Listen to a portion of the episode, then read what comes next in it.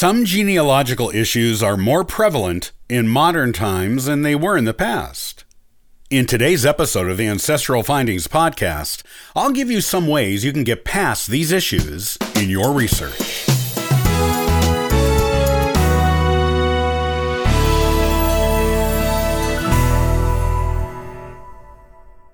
There are certain genealogical problems that are more prevalent in the modern era than they were in the past. Human nature being what it is, all of these things existed to some degree in the past and can be issues for genealogists researching past generations. These things are more common in modern times, though, and the genealogist who is tracing their modern family and putting together a list of current descendants of a particular ancestor can find themselves confronted with these issues more often than the genealogists of the past. Genealogists working on modern family trees, as well as future genealogists, will have to deal with and overcome these issues. These are some of the most common modern genealogical problems and how you can solve them. Unwed mothers. This can be an issue in finding the names of the father, especially if the mother gives the child her maiden name. Birth records will have to be searched, which are not always available to the general public in many states. Some states make you wait as much as 100 years after the birth before you can get a birth certificate, if you are not the parent of the child or the child listed on the certificate. If you know your relatives well and the unwed mother is someone you can talk to, you can always ask about the father if you feel she will answer you. If you are able to get the birth certificate, the father's name may be on there, but it also may not. If a woman doesn't want to name the father, she can leave the father's name blank on the birth certificate.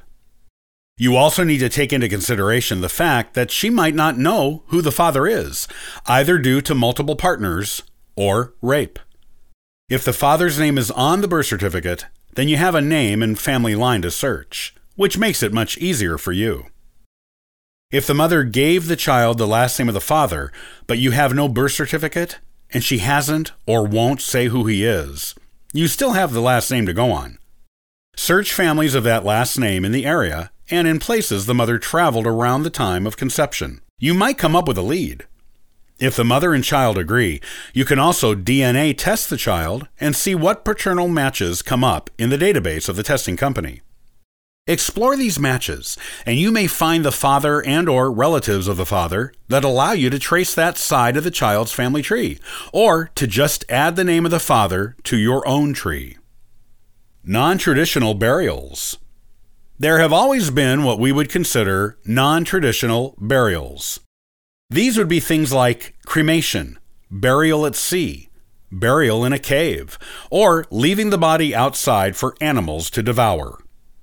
These are all practices used by cultures in the past, and some cultures still use them. Cremation and burial at sea are still a couple of choices people in America and other Western nations have, if they don't want to do a traditional burial. There are also graves that are unmarked, which can be frustrating for genealogists. Sometimes the family just couldn't afford a headstone.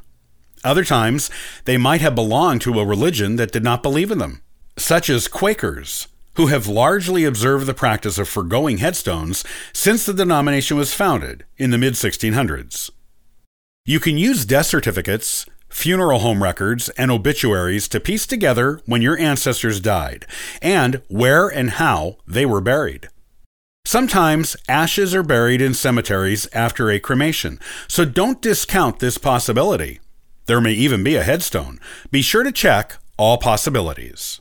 If the burial was before the time when there were records kept, such as death certificates, you can often find the location with an obituary in an old newspaper, or with records of the location of burials from a cemetery. You may find burials for ashes and even headstones for people who were actually buried at sea. If there are no headstones or burials, you may find the disposition of the remains in obituaries. These are all sources you should be looking at in your research. Deaths, including non-traditional burials, are pretty well documented in public records, so you shouldn't have too much of an issue in finding the information you desire. Divorces.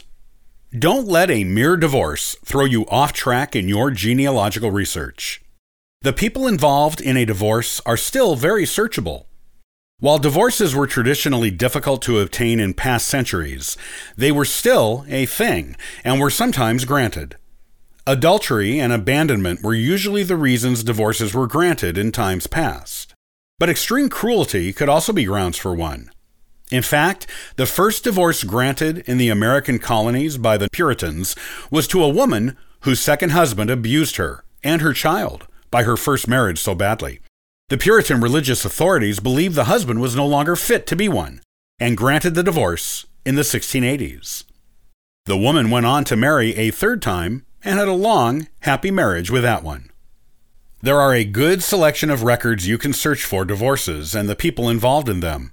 Court records, when they are available to the general public, and newspaper records are often good sources, with all the salacious details of what brought the couple to the point of divorce. Newspapers back in more distant times used to print entire stories around why a couple got divorced and where each spouse went afterward.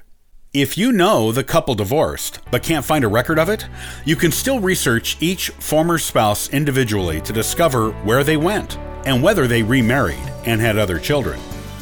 The records are there, and modern family tree software programs usually have fields to indicate a couple divorced and to add new spouses if they remarried.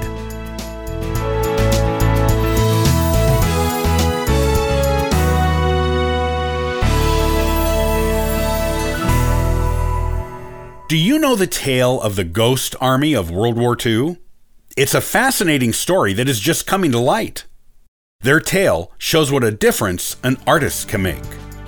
Join me in the next episode of the Ancestral Findings podcast, and I'll share their story. To learn more about genealogy and sign up for our weekly giveaway, visit ancestralfindings.com. Copyright by Ancestral Findings, all rights reserved.